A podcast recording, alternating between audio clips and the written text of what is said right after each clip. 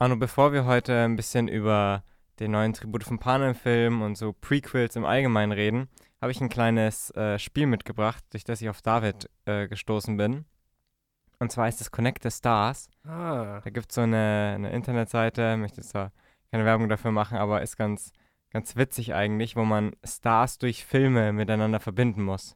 Und ich habe mir gedacht, dadurch, dass jetzt der Napoleon startet und in Rückbesinnung auf Tribute von Panem, lass uns mal versuchen, Jennifer Lawrence und Joaquin Phoenix miteinander zu verbinden. Okay. Also für alle, irgendwie, die es nicht so verstanden haben, wir müssen jetzt irgendwie Filme suchen, in denen einer von den beiden mitgespielt hat und dann über andere Schauspieler irgendwie zueinander kommen. Also bei Joaquin Phoenix, wo andere große Schauspieler mitspielen, ist das erste, was ich denke, Gladiator mit Russell Crowe. Mhm. Und dann über Russell Crowe, keine Ahnung, weiter. Also Jennifer Lawrence, die spielt in äh, American Hustler mit und da spielt so gut wie jeder große Schauspieler. Da ist Christian Bale dabei, Amy Adams, ähm, Bradley Cooper Mhm. und ich glaube, da hat und und ähm, ich glaube Mark Ruffalo spielt da auch mit, also hat man da eigentlich ganz gute Chancen. Oder ganz gute Chancen. Ja, warte mal, weil. Mh, dann lass doch mal sagen, weil wenn wir Mark Ruffalo nehmen bei American Hustlers, dann kommen wir auf den. Ich weiß nicht, wie man Mark Ruffalo schreibt. Weil dann kommen wir ganz gut zu Marvel. Und Marvel ist immer so der Cheatcode, weil jeder inzwischen in Marvel-Filmen mitgespielt hat. Aber Joaquin Phoenix war in keinem Marvel. Nee, aber wie gesagt, ich würde Ah ja, immer okay. auf Russell Crowe kommen. Mark Ruffalo hat nicht in American Hustlers mitgespielt. Oh, dann habe ich mich vertan. Ich habe mir gewünscht, dass er da mitspielt. Vielleicht hat es die Film besser Aber da gemacht. spielen wirklich viele bekannte Leute mit, wie ich gerade sehe. Ähm, hm. Haben wir eine andere Strategie? Jetzt muss ich mal kurz überlegen. Also, ich Bradley Cooper ist auf ist in American Hustlers dabei? Ähm, ja. ja. Also Bradley Cooper hat ja gut, da hätte ich auch einen anderen äh, Jennifer Lawrence Film nehmen können, aber der hat in einem Paul Thomas Anderson Film mitgespielt, in, Mhm. in Licorice Pizza und Joaquin Phoenix war in The Master auf jeden Fall von äh, Paul Thomas Anderson und ich glaube, da kann ich vielleicht eine Connection ziehen. Ich muss mal überlegen, wer da noch alles mitspielt. Okay. Ja, da bin ich echt überfragt. Ich bin bei so großen Filmen immer, oder nicht bei großen Filmen, so. Also mit Regisseuren wäre das super mit einfach. Regisseuren wäre es super einfach, weil Ja. die immer dieselben Leute casten, aber es geht leider nicht. Es geht auch keine Serien, was auch ein bisschen schade ist. Ähm, Ähm, ich bin meistens echt befragt über so ganzen, wenn die nicht die Hauptrolle spielen, muss ich zugeben. Deswegen als Cheatcode immer, immer versuchen, irgendwie aufs MCU zu kommen. das stimmt. Jetzt muss ich mal überlegen, wo Joaquin Phoenix noch mitgespielt hat. Also, wer äh, in der Joker? Wer spielt da nochmal den Moderator? Ist das Robert De Niro. Robert De Niro? Weil der, Und da müssen wir auch finden. Jennifer Lawrence spielt in dem Film mit De Niro mit. Echt? Okay. Also, dann gehen wir zu Joker. Und Äh, Robert De die Niro. spielt. Ach, ich bin so dumm. Die spielt in Silver Linings Playbook mit und da spielt De Niro mit und De Niro spielt in äh, The Joker und da haben wir die Joaquin Phoenix Connection. Weißt du, viel nimmer, Robert De Niro spielt in American Hustle mit. ja, spielt ja auch damit. Ja. Ja, Okay, okay. also hätten wir es von Anfang an Okay. gehabt. Okay. Okay, ich, ich war richtig, aber auch falsch. Ja, ja, sehr aber gut. man hätte es auch einfach mit Silver Linings Playbook machen können, der gar nicht so schlecht ist, aber ähm, furchtbarer Regisseur. Der hat jetzt letztes Jahr kam da dieser Amsterdam Ach, raus. Der, ja, ja. Ähm, ja, naja. ja, war fun. Wir haben es geschafft. Ja, Sehr wir haben es geschafft. Ich, ich, ich hatte ein bisschen Angst, aber Nee, also ich, äh, du hast so ein großes Wissen bei so Schauspielern und sowas, wo denen ich alle so, ja, habe ich mal gehört, aber kein Bild dazu. Äh, da habe ich schon auf dich vertraut.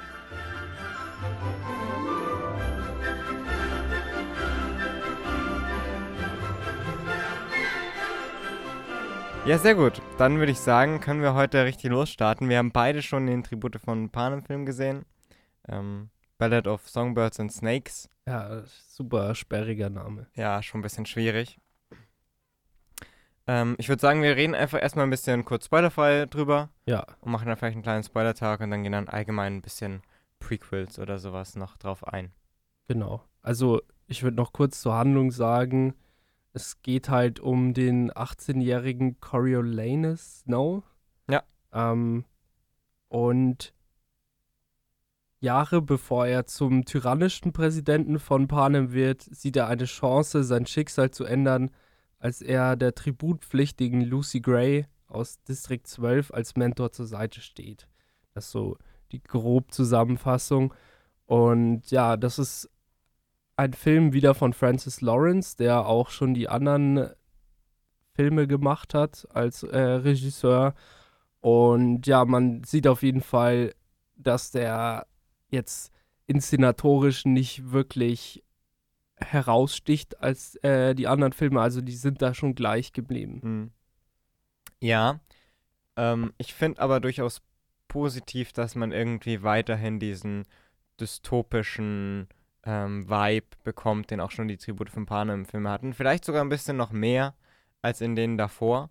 Ähm, ich finde das schon irgendwie beachtlich, vor allem für so eine Jugendbuchreihe, dass die mhm. so irgendwie so dunkel dann doch ist.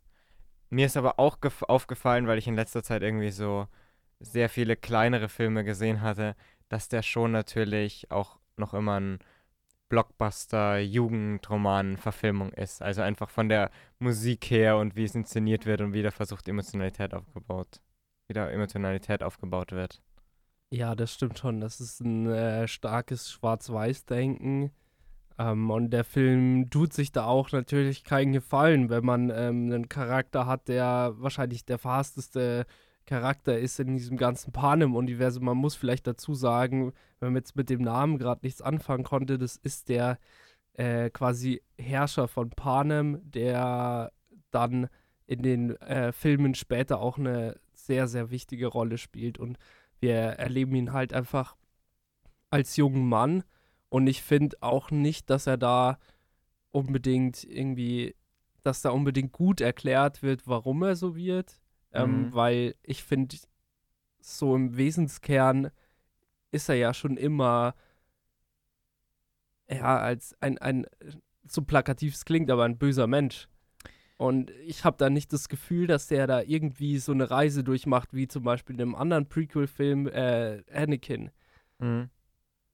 Ja, also ich würde es glaube ich nicht ganz so kritisch sehen, weil ich fand schon, dass er irgendwie ähm, am Anfang hat man schon gesehen, dass er sehr ehrgeizig ist und irgendwie so diese bösen Eigenschaften irgendwie mit sich trägt. Aber da hat man ja schon noch irgendwie, hofft man sich irgendwie, dass er das doch auch ein bisschen macht, weil er irgendwas Gutes in ihm steckt. Ich fand dann eher am Ende schlecht erklärt, warum er dann jetzt so in Anführungszeichen plötzlich ähm, böse wird. Aber können wir ein bisschen ausführlicher ja. vielleicht nochmal in den Spoiler-Talk dann drüber reden. Ähm, wie fandest du denn es ist ja schon irgendwie im Trailer angeklungen, dass es irgendwie sehr aufgeteilt ist in verschiedene Phasen dieser mhm. Film. Und man hat auch hier wieder so eine große Phase äh, Hungerspiele, ne? Dass man da viel sieht, wie die da gegeneinander kämpfen. Ich hatte ein bisschen Angst davor, weil ich mir gedacht habe, schon wieder Hungerspiele brauche ich jetzt nicht zum fünften Mal zu sehen. War dir das zu viel oder? Ich fand das tatsächlich, weil es sehr abgespeckt war, mhm. fand ich ganz gut gelungen, weil es hat so schon diesen, ja, diese Panik und diese Verzweiflung und diese unnötige, ja, dieses unnötige Sterben hat es schon gut rübergebracht, ohne jetzt so äh, reißerisch zu sein, weil ich an den ersten Film denke, da wird es natürlich auch alles dramatischer erzählt. Ja. Hier hat man auch den Aspekt, klar, man, man fiebert mit, wird Lucy Gray das überleben oder nicht. Aber ich glaube, ich, also ich fand, dass das ein bisschen weniger war und das hat mir auch gefallen. Ja. Ja, ich hatte auch, wie gesagt, Angst, dass es einfach zu viel ist. Aber ich finde, es hatte ein ganz gutes Maß eigentlich und war auf jeden Fall unterhaltsam und spannend inszeniert. Ich finde insgesamt der Film, auch wenn der irgendwie klar seine Schwächen hat, finde ja. ich, hatte ich einfach Spaß, den zu gucken. Nee, gerade, also, sorry. Ja. Äh, nee, gerade so nach den letzten beiden Filmen fand ich, dass der schon wieder eine gute Richtung gegangen ist und ich hatte auch das Gefühl, so die haben viel, was in diesen Filmen da nicht funktioniert hat, haben sie versucht jetzt zu verbessern. Bei mir ein großer Kritikpunkt ist die Länge, vor allem so der dritte Akt, der mhm. fällt dann deutlich ab. Hätte man das gekürzt, hätte ich vielleicht sogar gesagt, der beste Film der Reihe. Ja, ich finde auch, dass die Aktstruktur sehr seltsam ist, weil halt am Ende so irgendwie ein Akt kommt, den du irgendwie sagst, der muss eigentlich an Anfang, aber da passt halt storytechnisch nicht Ja. hin. Das ist tatsächlich ein bisschen ein Ding. Ich glaube, das funktioniert auch im Buch besser. Ich habe das jetzt nicht gelesen in dem Prequel-Buch, aber da kann ich mir vorstellen, dass man das da irgendwie besser schildern kann und sowas. Und ich fand aber insgesamt, dass der Film auch einfach sehr viele irgendwie Facetten hatte. Der hatte dieses Politische, das Persönliche, noch immer die Hungerspiele. Dadurch war der doch irgendwie recht abwechslungsreich. Ähm, ich habe mir dann nur gegen Ende gedacht, ich wusste gar nicht, dass ich in einem Musical sitze, weil da haben sie dann schon sehr viel gesungen. Ja, ich glaube, die haben halt ähm, Rachel Segler gesehen in ähm, West Side Story Hm? und dann haben sie gesagt, die muss singen. Ja. Die muss immer singen, den ganzen Film über, sonst redet sie mit so einem schlechten Südstaaten-Akzent. Ähm, ja, das war mir auch so ein bisschen zu viel. Also im, im Buch ist anscheinend, spielt auch Musik eine große Rolle Ja. für sie, also das, das kommt schon irgendwo her. Aber ähm, das stimmt, man hat dann schon wirklich gesagt, naja, dann lassen wir sie halt noch einen Song singen. Aber ich fand die eigentlich alle ganz cool. Deswegen hat mich das nicht so sehr gestört. Es, es, am Ende ist der Film halt ein bisschen lang dadurch. Ja, also die, die Musik an sich finde ich auch immer gelungen und ich finde auch Tribute von Panem hat immer schon so eine, ja, so eine Rolle gespielt ähm, im Zusammenhang mit Musik, weil ich weiß auch, es wurde immer ein Soundtrack noch mit released äh, für den Film. Da waren dann auch Lieder von Taylor Swift dabei Mhm. oder von Lord und dieses Jahr von Olivia Rodrigo, die mir dann auch gefallen haben und die auch so diesen Ton von dem Film treffen, weil das auch so ein bisschen ja in die Folk-Richtung geht, Ja. musiktechnisch und ihre Lieder ja auch. Ähm, das fand ich, fand ich dann schon passend. Auch, auch die Komposition finde ich man, an manchen Stellen natürlich dann auch ein bisschen cheesy, aber Ja. das glaube ich braucht es auch. Manchmal vergesse ich dann, ja, das ist ja eigentlich ein äh, Jugendbuch ähm, und da muss man sich auch dran erinnern, für wen dieser Film eigentlich gemacht ist. Ja, und als solcher funktioniert er auch ganz gut eigentlich. Sollen wir dann schon noch mal ein bisschen spoilern irgendwie groß? Ja. Ja, wie fandest du denn das Ende? Also, wir hatten ja schon gerade ein bisschen angeschnitten, dass dieser dritte Akt etwas seltsam ist. Ich fand, das war dann auch irgendwie, am Ende hat mich Snow richtig genervt, als er dann so plötzlich wahnsinnig wird, in Anführung, und dann irgendwie im Wald herumschießt. Ich finde, irgendwie hat mich das noch ein bisschen gestört. Vielleicht, weil auch mir der Film nur einfach zu lang war.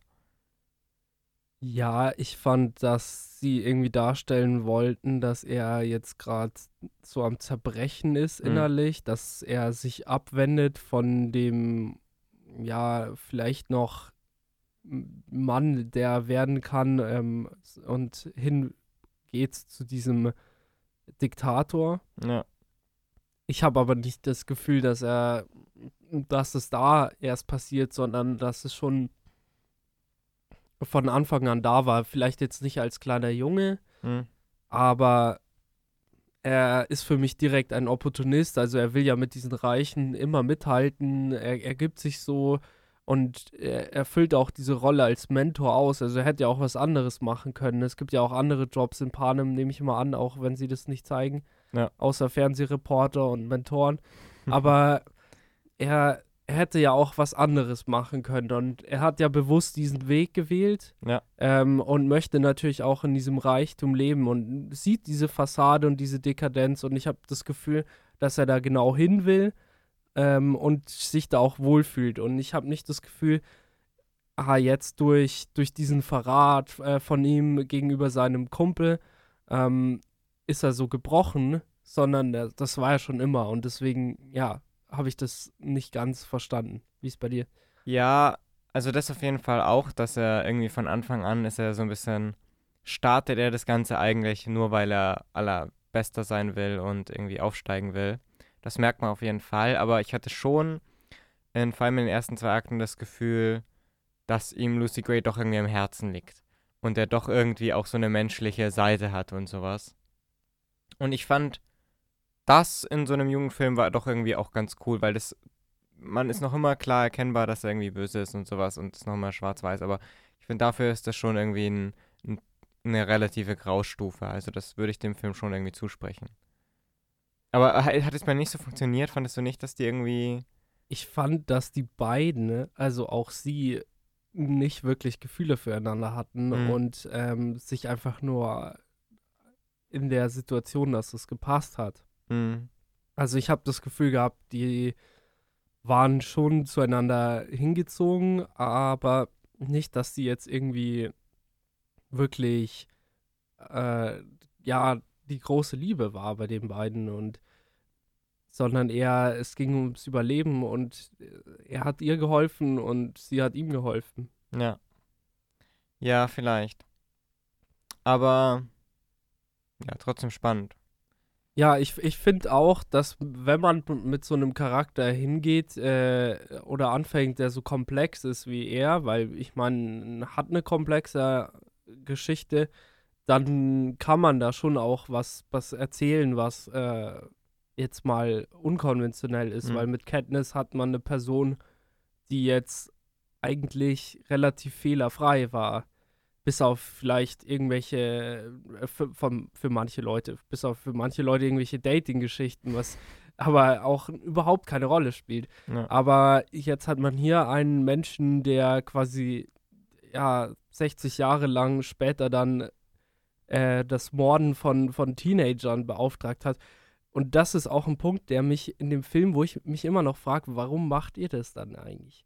Äh, also der Charakter von ähm, äh, Viola Davis versucht es ja zweimal zu erklären, warum sie das machen. Ja. Aber ich frage mich trotzdem, warum schickt ihr denn eigentlich Teenager in diese Arena? Also ich kann es nicht ganz verstehen. Das war auch so für mich äh, ein Moment, wo ich mir gedacht habe, okay, ist halt jetzt ein Jugendblockbuster, einfach mal drüber hinwegsehen. Ich bin auch nicht ganz so durchgestiegen. Vielleicht wird es im Buch besser erklärt, dann könnt ihr das gerne Ja. uns ähm, irgendwie aufklären. Aber es wirkt schon so ein bisschen, ja, ähm, ich habe halt diese Idee von so Hungerspielen und dann bastle ich mir eine Erklärung zusammen, dass die halt irgendwie bestraft werden müssen wegen einem Aufstand und warum jetzt genau irgendwie, weiß ich auch nicht. Weil ich frage mich eh, wer schaut sich das überhaupt an? Also warum möchte man sich das überhaupt anschauen? Ja, Davor so. Die sagen, ja, die Zuschauerzahlen gehen runter. Ja, wieso waren die überhaupt mal hoch so? Also, ja, äh, voll. Und ich, ich denke mir auch so, ja klar, ist das auch alles wieder Medienkritik, hm, aber der Film inszeniert das trotzdem. ja. Also der Film, und dann wird der Film auch nicht mehr funktionieren, aber die können ja auch sagen, nee, wir, wir cutten das weg. Es gibt keine Hungerspiele. Am Ende machen wir eine Kurzaufnahme, wie, wie sie dasteht und gewonnen hat. Und dann sagen wir, ja, wer gestorben ist. ja. Das wäre am unreißerischsten, aber ja, der Film sagt dann trotzdem, äh, ja, wir, wir müssen dann ein Kind ähm, mit einer ja, Beeinträchtigung in, in diese Arena schicken. Mhm. Also da haben sie schon noch mal ordentlich drauf, drauf gedrückt, so ähm, auf, auf die äh, ja, Gefühlsebene. Und ja, ich frage mich da wirklich so, warum mussten das Teenager sein? Ja. Aber trotzdem finde ich, dass der Film dann doch auch seine, seine Stärken hat und gerade so dieser Einklang oder diese Naturaufnahmen, die finde ich immer super schön. Ich fand generell, der Film war sehr schön. Also auch am Anfang dieses, diese Teile vom Kapitol, die man gesehen hat, hatte, eine, hatte einen coolen Look. Und äh, wie du gesagt hast, auch dann später, wenn es aufs Land geht, das ist halt ein bisschen unspannend. Aber es ist trotzdem, hat eine sehr Idylle und, und trifft das irgendwie ganz gut. Was ich mich da auch gefragt habe, weil da gibt es ja dann diese Friedenswächter, so diese Soldaten. Und die gehen dann auch in eine, in eine Bar oder in einen Pub mit den ganzen anderen äh, Leuten, die da wohnen. Ja, Frage ich mich auch, ob die sich da nicht automatisch immer rangeln. Also da wäre ich doch auch, keine Ahnung. ich glaube, die haben zu viel Angst, dass sie Mhm. äh, dann auch äh, hängt werden, weil da wird ja recht kurzer Prozess gemacht in, in Ja. Panem, ähm, wann jemand sterben wird und wann nicht. Das stimmt. Aber ja, ich, ich fand, also alles in allem, auch wenn der Film irgendwie nicht so gut wegkommt bei der Presse, ich kann es auch verstehen, ähm, hat er mir gefallen und ich hatte größtenteils Spaß und ich fand auch, dass er mich so an diese alten Filme erinnert hat und so ein, so ein positives Gefühl von Nostalgie auch vermittelt Ja, hat. also der hat mir auch wieder Lust gemacht, die mal anzuschauen oder mal doch die Bücher zu lesen oder sowas. weil da einfach doch irgendwie viel drin steckt. Und ich finde, der, der einen sehr guten Ton trifft. Also der macht, der macht Spaß, ist aber trotzdem irgendwie nachdenklich düster. Ähm, mein Dad, mein Dad hatte gemeint, er war das zu düster. Oh, War das so dunkel und alles ist böse und kaputt und sowas. Ja.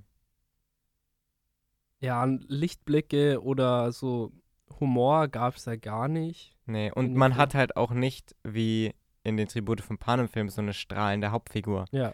die halt wirklich sagt, ich stehe für das Gute, wir machen jetzt es richtig. So am Ende gibt es kein richtiges Richtig irgendwie. Ja, ich fand's, ich fand's, muss ich noch ergänzen, ich fand's schön, dass äh, Hunter Schäfer eine kleine Rolle hatte. Sie hat nämlich die Cousine gespielt Ja. von ähm, Coriolanus. Und ich freue mich jedes Mal, wenn ich sie sehe und dass sie auch gute Rollen bekommt außerhalb von Euphoria. Und ich hoffe, dass da die Karriere auch steil bergauf geht. Mhm. Ja, aber generell auch mit Peter Dinklage und Viola Davis, die du schon angesprochen hast. die aber für mich dann wiederum eher die Schwachpunkte am Film sind. Also mir gefallen die jungen Schauspieler mehr als die beiden, weil Viola Davis äh, weiß nicht, was die da äh, sich gedacht hat, aber das ist ja wirklich äh, wirklich extremes Overacting. Also sie soll overacten, aber Ja. sie macht's noch mehr. Und Peter Dinklage ist irgendwie so, Auch halt nur da. ja, er ist da, genau, so kann man es sagen. Ja. Wen ich mich gefreut habe zu sehen, ist Bern Gorman. Der, ist, ähm, der spielt am Ende im dritten Akt diesen äh, Chef, äh, Friedenswächter. Ah, der sagt Und mir was. Ich, ich freue mich, der spielt zum Beispiel Pacific Rim in The Dark Knight Rises, hm. äh, hat er mitgespielt. Äh, ich kenne ihn irgendwie aus, aus The Expanse oder aus so diversen Serien. Ähm, ich, und ich freue mich irgendwie immer, den zu sehen, weil der immer nur so kleine Nebenrollen meistens spielt, aber irgendwie ist das so einer der Gesichter, die ich immer wieder kenne. Ich weiß aber auch nie den Namen, habe jetzt auch Ja, das ist, ja, genau, das war auch, ich habe mir auch gedacht, so, ah, okay, den kenne ich doch. Ja, genau. Ja, gut, ich glaube damit, wenn du nicht noch was hast, haben wir es ganz Hm. gut ähm, abgeschlossen. Also schon eine Empfehlung eigentlich, ähm, der Film. Und dann lass uns doch mal generell ein bisschen über ja, Prequels reden. In den, ja, im letzten Jahrzehnt war es ja, ist ja so eine richtige Welle losgegangen, schon ein bisschen davor eigentlich. Ähm, mit lauter Prequels, Sequels, wo die ganzen alten Franchises nochmal neu aufgelegt wurden. Ähm, Star Wars, Jurassic World äh, von Jurassic Park oder auch die Hobbit-Reihe. Da kam ja sehr viel und wir befinden uns noch immer so ein bisschen in diesem ganzen Franchising. Also es werden noch immer Spin-offs und Fortsetzungen und sowas gedreht. Äh, auch wenn ich das Gefühl hatte, es äh, hat ein bisschen nachgelassen, aber so ganz sind wir noch nicht raus.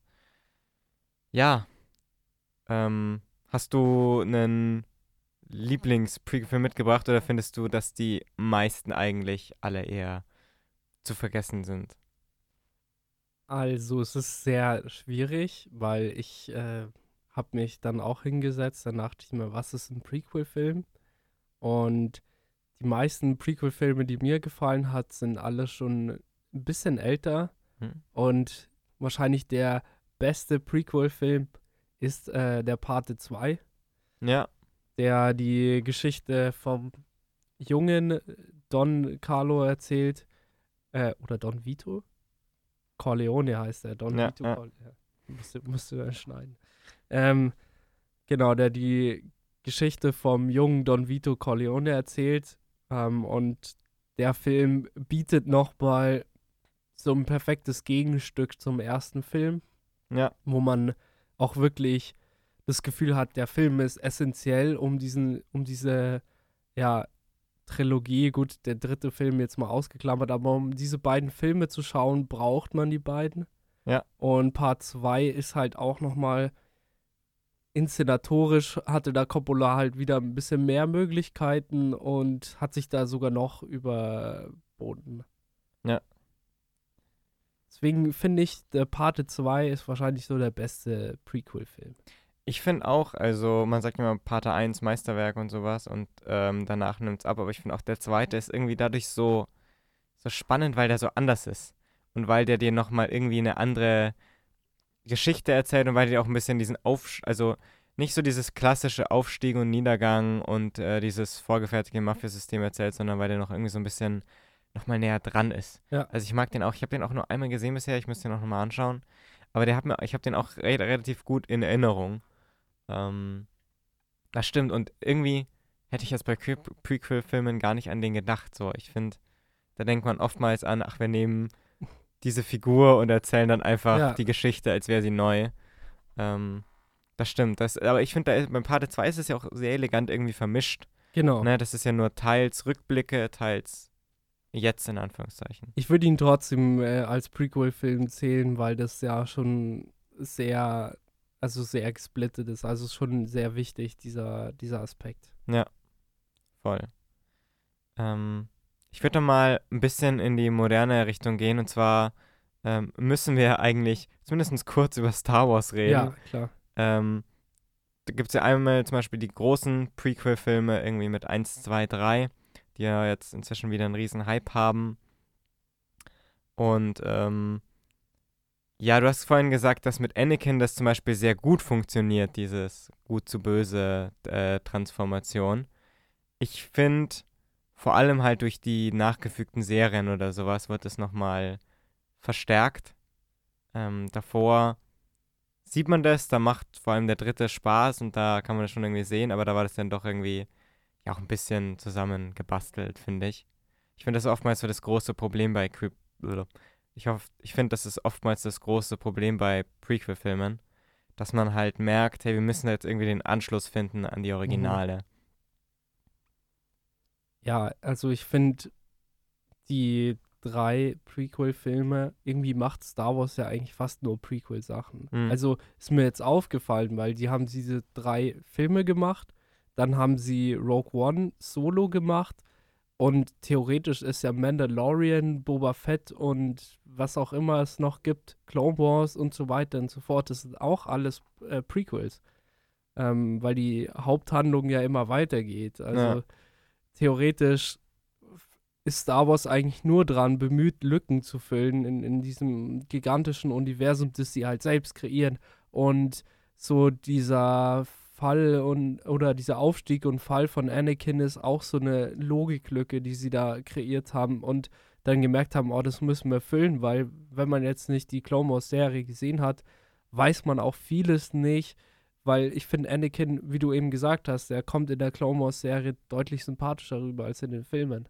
Ja, und da merkt man auch irgendwie dieses Schüler-Meister-Verhältnis mit Ahsoka und sowas. Und da wird das Ganze eigentlich noch, noch ganz gut ausgebaut, finde ich. Ich finde, weil du gerade auch Rogue One angesprochen hast, für mich ist das ja einer der besten Star Wars-Filme überhaupt und auch mit Abstand der beste seit der Originaltrilogie.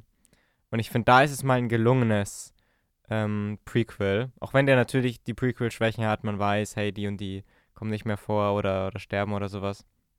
Aber ich finde, der catcht für mich dieses Feeling. Hingegen Solo ist, wie du gesagt hast, so ein Fall von, wir versuchen irgendwelche Lücken zu füllen, die man nicht unbedingt füllen muss auch.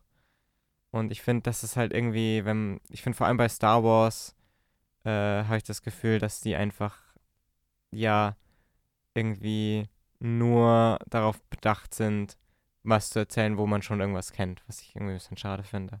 Ja, also du hast so ein, so ein wirklich massives Universum und du beschränkst dich immer auf so ein paar Charaktere Ja. und dadurch machst du halt das Universum einfach noch kleiner, als es Eigentlich als ist. es eigentlich ist, ja. Ja. Aber dann habe ich noch einen Film aus dem Hause Lucas, ähm, Mhm. nämlich Indiana Jones and Mhm. the Temple of Doom, was auch ein Prequel-Film ist. Der spielt nämlich vor der ganzen ähm, Nazi-Geschichte. Ähm, ist in Shanghai ähm, am Anfang angesetzt und später dann in Indien. Und äh, das ist so ein, so ein klassisches wacky äh, Indiana Jones-Abenteuer, das teilweise echt richtig düster ist Mhm. aber für mich auch eine Daseinsberechtigung hat, weil ich finde, ähm, man kann gut äh, mit Indiana Jones einfach Stories erzählen, die jetzt nicht unbedingt wichtig sind für die Haupthandlung. Aber ich fand es auch gut, dass sie da von diesem Nazi-Setting weggegangen sind, weil das kommt ja dann in, in Teil 3 wieder und das kommt ja dann auch im aktuellsten Teil wieder. Ja. Und da war es mal so eine, ja, wirklich gelungene Abwechslung und man hat dadurch auch äh, Kay Kwan als Short Round bekommen, der sehr witzig ist in diesem Film. ich muss auch sagen, mir ist der nie als Prequel-Film aufgefallen irgendwie. Weil ich finde, Indiana Jones ist so eine Figur, der kann einfach immer irgendwelche Abenteuer erleben und natürlich ja. kann man da sagen, hey, da trifft er eine Figur aus seiner Vergangenheit oder sowas. Aber deswegen, der, der, dem merkt man auch nicht so an, dass er ein Prequel-Film ist irgendwie so. Und ich finde, dass wenn man das nicht so tut, dann ist es oftmals, haben die auch nicht so dieselben Probleme wie so klassische Prequels irgendwie. Ich finde das eigentlich ganz ja, angenehm. Weil der, weil der genau eine ne Geschichte erzählt, die einfach äh, für sich steht. Ja, genau, für sich steht. Und der Film danach hatte dann natürlich auch einen kleinen Prequel-Teil, mhm. der mir aber auch gefallen hat, vor allem weil es der junge River Phoenix ist. Wir haben am Anfang von Joaquin Phoenix geredet, das war sein Bruder, ja. ähm, der leider sehr jung verstorben ist. Und der macht das super als, als junger Indiana Jones und ähm, gerade diese Geschichte oder diese Figur, ich finde es immer schade, dass sie sich dann danach dass danach dann erstmal so lange nichts kam. Denn Indiana Jones ist für mich ein Charakter, der funktioniert eigentlich hauptsächlich, wenn er jünger ist. Ja. Das ist das große Problem mit den aktuellen, mit dem aktuellen Film und auch dem Film davor.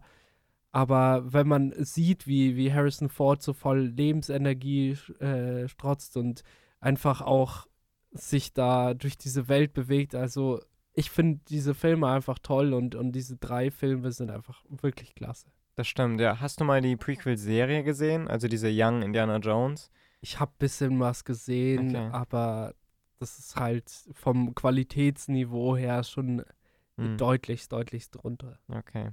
Ich habe die auch, glaube ich, daheim irgendwo als DVD oder DVDs, aber ich habe auch noch nicht reingeschaut, es geschafft, ja. Und ich, ich muss auch sagen, also es ist jetzt nicht so, dass ich sagen würde, ja, man sollte zuerst den äh, Temple of Doom schauen, sondern man kann nee. die einfach auch so in der chronologischen Reihenfolge, wie sie released worden sind, anschauen. Weil ich habe manchmal das Gefühl, bei manchen Filmen oder so ist es vielleicht sogar besser, dann den Prequel-Film zu gucken. Mhm. Ähm, aber bei dem, bei dem Beispiel ist es nicht so. Nee, weil es einfach ein weiteres ja. Abenteuer von Indie ist und deswegen macht es auch so Spaß. Ich, ich habe noch, ich habe noch zwei Filme, die habe ich eigentlich noch auf die Liste gepackt, weil wir es irgendwie schaffen, fast in jedem Podcast drüber zu reden. Und zwar Prometheus und Alien Covenant, ah, weil ja. wir ja immer über die Alien-Reihe reden.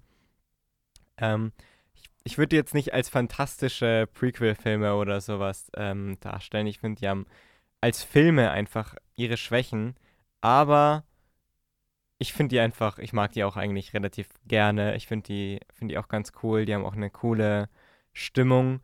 Und ähm, ja, ich finde auch, da ist eigentlich das, das Stör, ein, ein störendes Element einfach, dass man so zwanghaftes dann versucht, mit den späteren Alien-Filmen irgendwie zu verknüpfen, was es irgendwie gar nicht braucht eigentlich. Also für mich funktionieren die eigentlich auch eigenständig eher am besten. Hast du die mal gesehen? Nee, also ich habe eben äh, den, den Prometheus habe ich angefangen. Ja. Und ich will den jetzt auch endlich mal gucken, weil ich äh, dann doch irgendwie Lust hatte auf die, auf diese Welt, weil die schon interessant ist und ja, jetzt gerade auch zum Napoleon-Start von Ridley Scott mhm. ähm, kann ich noch ein paar Ridley Scott-Filme nachholen. Ja, auf jeden Fall. Also der ist halt ja sehr viel ruhiger, mhm. aber hat, finde ich, auch einen tollen Soundtrack, einfach eine ganz coole Welt. Ähm, aber wie weit im Voraus spielt der im Vergleich zu Alien 1? Äh, der hat, also eigentlich hängt der gar nicht so richtig mit den Alien-Filmen zusammen. Das einzig verbindende Element ist, es kommen auch Aliens vor. also die sind wirklich sehr unabhängig ähm, und man müsste die auch nicht gesehen haben vor dem ersten Alien-Film. Also ich würde auch immer empfehlen, erst schaut erst Alien 1 ja. oder sowas. Ich finde es auch interessant, wenn du einen Film hast, der aus den äh, späten 70ern ist und dann einen Film hast, der aus den 2010er Jahren ist da ist ja natürlich die Technik und die mhm. Umsetzung mhm. auch ganz anders.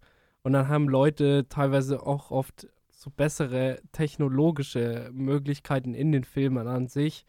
Und dann machst du es dir eigentlich auch schwer, so mit der Immersion. Ja, weil man dann nicht mehr so viel Wert legt irgendwie auf diese praktischen Effekte oder ja. sowas. Oder weil man einfach mit CGI alles über, übertüncht, weil es einfach billiger ist, Explosionen zu machen ähm, als sich da irgendwie ja, groß mein, Mühe zu geben und sowas. Und ich meine auch zum Beispiel so, wenn du jetzt dann ein Raumschiff hast, ja. dass das halt moderner aussieht als noch von, von 1980. Das stimmt, ja, das stimmt. Aber das ist mir auch gar nicht so sehr aufgefallen irgendwie. Okay. Also, Okay, dann, dann. Und ich finde, man kann es ja ganz gut erklären, da in, in dem originalen Alien-Film ist es ja nur so ein Bergerbau, äh, Bergarbeiterschiff so ein bisschen. Deswegen, dass das da ein bisschen dreckiger aussieht, kann man sich Ja. ja, noch ganz gut zurechtbasteln, finde ich. Ja, nee, aber ich, für mich persönlich schon eine Empfehlung, auch wenn es nicht die besten, besten Filme sind. Hast du noch was? Ja, ich habe ähm, einen äh, Film, äh, über den und die Serie rede ich zurzeit auch sehr viel. Und äh, gefühlt auch in jedem Podcast. Und heute ist vielleicht mal äh, für eine Zeit lang dann das letzte Mal, denn ich habe Twin Peaks Fire Walk With Me dabei als Prequel-Film. Ja. Und Näheres kann man dann auch bei mir dann im, im Video erfahren zu dem Film und auch zu einer Figur, nämlich Laura Palmer, die äh, hier begleitet wird in den letzten Tagen ihres Lebens, ähm, bevor sie ermordet wird. Und der Film ist für mich der beste Prequel-Film, den, den ich gesehen habe. Denn der Film bietet nochmal eine ganz andere Facette zur Serie, denn wir sehen ähm, so das Leben aus ihrer Perspektive und in der Serie haben wir eigentlich nur über sie gehört. Ich meine, der krankt natürlich auch ein bisschen für, also ich habe ihn jetzt nicht gesehen, aber der hat natürlich theoretisch das Grundproblem, dass man ja ein bisschen weiß, was mit ihr am Ende passiert. Aber da ist wahrscheinlich auch eher die Frage, wie, oder? Und nicht das Was. Oder was macht den dann so faszinierend? Ist es einfach die, das Gefühl, das er schafft? Oder? Ja, das Gefühl zum einen, ähm, weil man halt auch so weiß, dass, dass es unumgänglich ist Mhm. Und sie das auch weiß. Ja. Aber zum anderen auch, dass man doch noch so eine Komplexität aus diesem Charakter rausholt und dass man auch merkt, dass Lynch diesen Charakter einfach wirklich geliebt hat und dass er vermenschlicht wird und einfach nicht ähm, nur als Opfer dasteht, sondern ein eigener Mensch war und ähm, äh, so mit die wichtigste Person ist in, in dieser ganzen Serie. Und ähm, ja, dieser Film ist halt auch noch mal drastischer als die Serie, weil die Serie dann doch ähm, auch im Fernsehen gelaufen ist und dadurch war sie so ein bisschen harmloser und dieser Film ist dann schon deutlich expliziter und drastischer und geht dann doch mehr in die Richtung, in äh, der man David Lynch verortet. Also Mhm. Mit, mit wirklich verstörenden äh, Bildern und Eindrücken und ähm, ja, einer kleinen, kleinen Auftritt von, von David Bowie, der hat mich sehr, sehr gefreut. Also den Film sollte man auf jeden Fall nicht vor der Serie schauen, so wie ich das gemacht habe. Das war ein Fehler. Ähm, denn man verrät, also der Film verrät, wer Laura Palmer umgebracht hat. Ja. Ähm, wenn man das nicht wissen will, dann schaut man sich das nach der zweiten Staffel an oder manche Leute schauen sich nach der neunten Folge in der zweiten Staffel an. Mhm. Also, naja, es gibt, ähm, ich würde es so machen, erst die zweite Staffel gucken und dann den Film. Okay, sehr gut, ja. Ja, nee, ich finde es wirklich spannend, weil ich finde Prequels irgendwie, dass die dann richtig scheinen, wenn sie halt nicht so tun, als würden sie Spannung erzeugen wollen, wer überlebt und wer nicht. Oder wer gewinnt und wer nicht. Weil meistens weiß man das halt schon. Und, äh, und, und selbst wenn man irgendwie wartet, die, die Originalfilme dann zu sehen oder die Fortsetzungen, ähm, hat man es vielleicht doch irgendwie mitbekommen. Und ich finde, irgendwie das Besondere ist eher, dass die einfach nochmal die, die Welt und die Figuren erweitern und irgendwie auch sinnvoll erweitern. Und ähm, ja, also der steht ja auch noch auf jeden Fall in meiner Liste. Mhm. Ich kann auch schon mal sagen, ich habe, ich schaue derzeit auch sehr viel Twin Peaks, also es hat mich auch sehr gehuckt. Ja, Ähm, ja. Ich würde tatsächlich, wo wir schon bei Twin Peaks Serie sind, auch ein bisschen noch ganz kurz über Prequel-Serien sprechen. Gern. Weil ich finde, da gibt es auch wirklich einige ähm, Highlights. Und zwar zwei. Ich weiß nicht, ob du eins davon gesehen hast. Und das eine ist eben House of the Dragon von, Mhm. von Game of Thrones, äh, wo jetzt nächstes Jahr dann die zweite Staffel endlich rauskommt. Und das andere ist ähm, Better Call Saul zu, zu Breaking Bad. Die ist jetzt auch völlig abgeschlossen.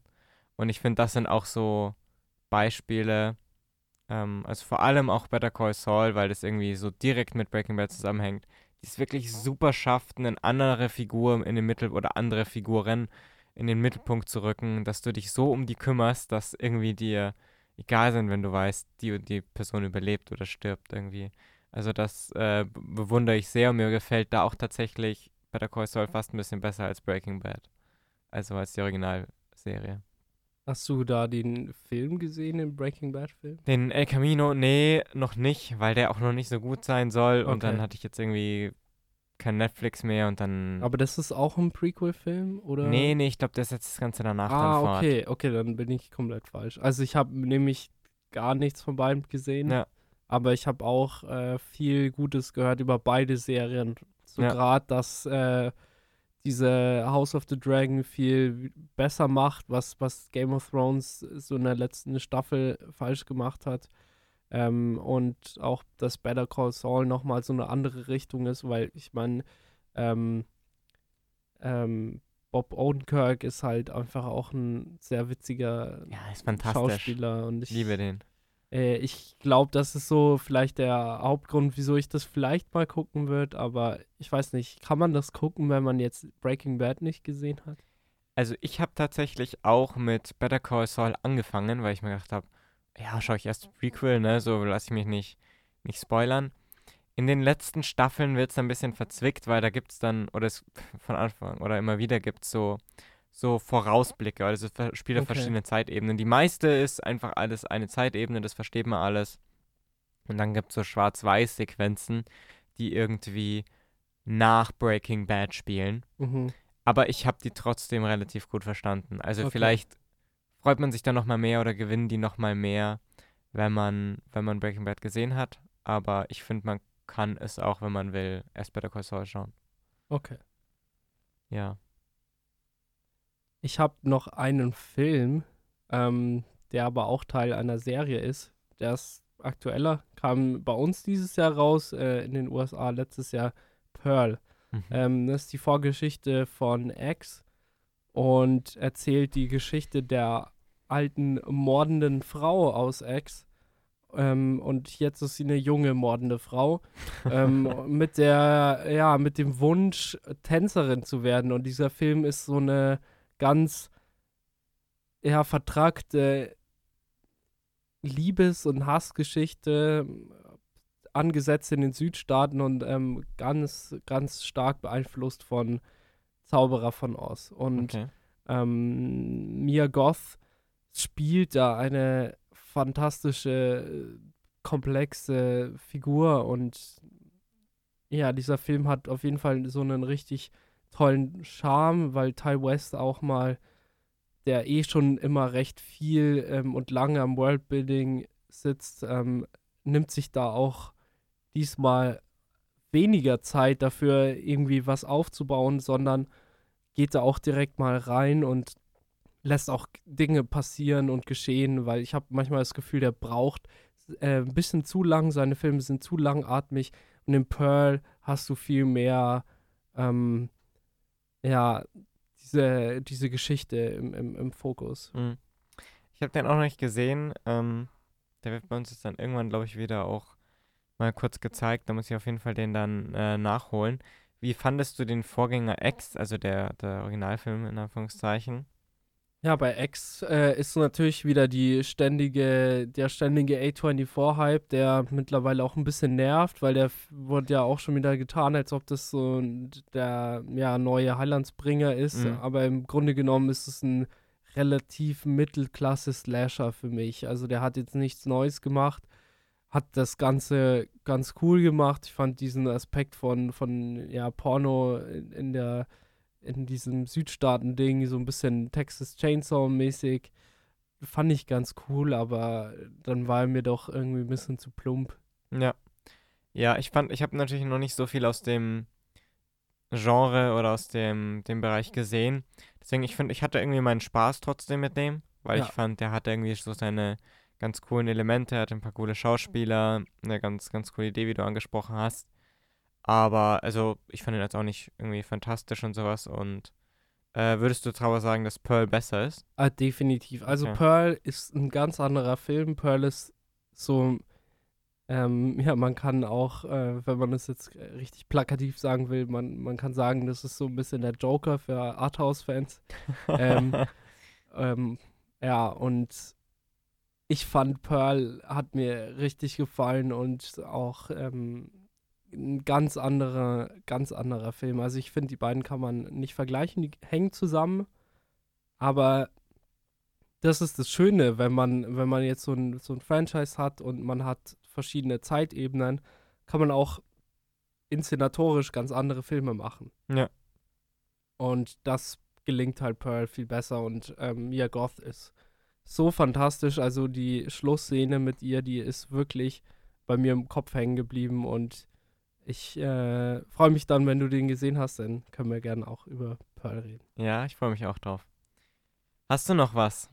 Ich habe nur einen Film, auf den ich mich freue, der nächstes Jahr kommt oder übernächstes Jahr, mhm. das auch ein Prequel sein wird, äh, Furiosa. Das ist äh, ah, ja. der Prequel-Film zu dem Charakter von Charlie Theron in äh, Mad Max. Ja. Ähm, sonst habe ich aber auch nichts mehr. Na, sehr gut. Nee, auf den freue ich mich auch. Ich finde auch die Mad Max-Reihe sehr spaßig. Ja. Also es, es werden weiterhin schön äh, Prequels ähm, ja, das produziert. Sehr gut. Ja, dann würde ich sagen, kommen wir eigentlich schon zu unserer letzten ähm, Kategorie, wie immer. Filme, die wir zuletzt gesehen haben. Was äh, hast du da im Kopf? Also, ich habe jetzt zwei Filme gesehen, über die rede ich dann eigentlich im Video. Deswegen rede ich über den Film, den ich beim Transit noch gesehen habe. Mhm. Liquid Sky von 1982 von Slava Zuckermann. Und der Film war ein äh, komplettes Erlebnis. Also wir hatten extrem viel Spaß äh, bei diesem Film. Ähm, und ja, das, diese Handlung ist, ist komplett äh, wahnsinnig. Also ähm, es spielt in den 80ern in, in, einer, in dieser New Yorker Mode- und Drogenwelt. Ähm, es geht um Model und äh, die Mitbewohnerin, die äh, Heroin verkauft. Und ja, es kommt dann ein deutscher Wissenschaftler, nach New York und äh, stellt fest, dass ein Alien mit, mitsamt seinem Raumschiff auf deren Dach gelandet ist. Also das Raumschiff ist so groß wie so eine, ja, wie so eine Disco-Kugel maximal und dieses Alien ist eigentlich nur Materie. Mhm. Und dann sagt er was, was mich halt dann komplett gekillt hat. Ähm, nämlich, das Alien ist auf der Erde, weil Aliens abhängig von Heroin sind ähm, weil sie dieses Gefühl bei Menschen raussaugen und ja, dann äh, merkt dieses Alien, dass was gibt, was noch besser als Heroin ist, nämlich Sex. Ähm, und dadurch wird jeder Mann getötet, der Sex mit äh, dem Model in, in ihrer Wohnung hat. Und ja, das ist so der Film. Und er ist ein kompletter Fiebertraum im positiven Sinne, ist, ist sehr trashig, äh, super schlechtes Schauspiel zum Teil auch, aber man hat so viel Spaß mit diesem Film. Der Soundtrack klingt äh, teilweise so, als ob er irgendwelche Presets am, am, am Synthesizer genutzt hat und einfach nur draufgehauen hat. Und ja, also wir hatten echt viel Spaß bei dem Film, mussten sehr viel lachen und hat auch wirklich so Dialoge, die man irgendwie in so einem schlechten Porno verorten wird. das war dann doch echt spaßig. Ja. Ähm, ja, bei mir, ich habe in letzter Zeit nicht, komme ich nicht so viel zum Filme schauen, weil ich eben äh, Twin Peaks schaue. Ich bin jetzt so äh, Folge 6 oder sowas der wow. ersten Staffel. Ähm, ja, aber es macht, es macht sehr viel Spaß. Auf jeden Fall kann ich, kann ich so viel schon mal dazu sagen und hat äh, tolle Stimmung, tolle Musik, aber ist auch echt teilweise so super lustig. Also, keine Ahnung, ich finde, ja, ich bin echt begeistert. Äh, der letzte Film, den ich gesehen habe, war äh, in Vorbereitung auf einen Podcast, der vielleicht mal kommt. The Fork von John Carpenter ah. von 1980. Ähm, wir planen vielleicht mal einen John Carpenter Talk zu machen.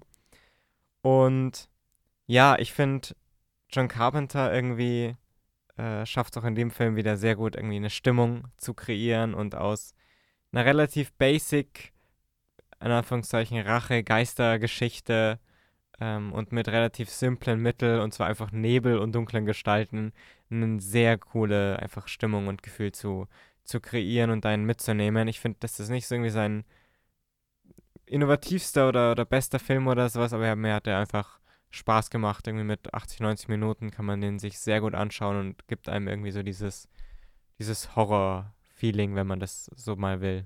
Ja, ich finde ihn, ich finde ihn super. Der Soundtrack ist mega und auch dieser ganze, ja, Fake-Nebel und diese, Ja, diese Atmosphäre sind sehr 80er und 80er im besten Sinne. ja, das stimmt. Das auf jeden Fall. Also der, der catcht mich schon irgendwie auf, auf seine eigene Weise. Und ich finde, man merkt immer oft, dass John Carpenter einfach selbst Musik macht oder da immer Ja. viel dahinter steht, weil der Soundtrack ist echt oft sehr, sehr gut. Ja, sehr gut. Dann haben wir eigentlich noch heute auch wieder viele gute Filmtipps gegeben. Ähm, hört auf jeden Fall auch beim nächsten Mal rein oder schaut dann bald Arnos Video, wenn das dann, dann kommt. Da hat er heute schon ein paar Teaser gegeben. Ich freue mich auch sehr drauf. Und ja, also hört auf Spotify rein, schaut auf YouTube vorbei. Äh, ciao. Tschüss.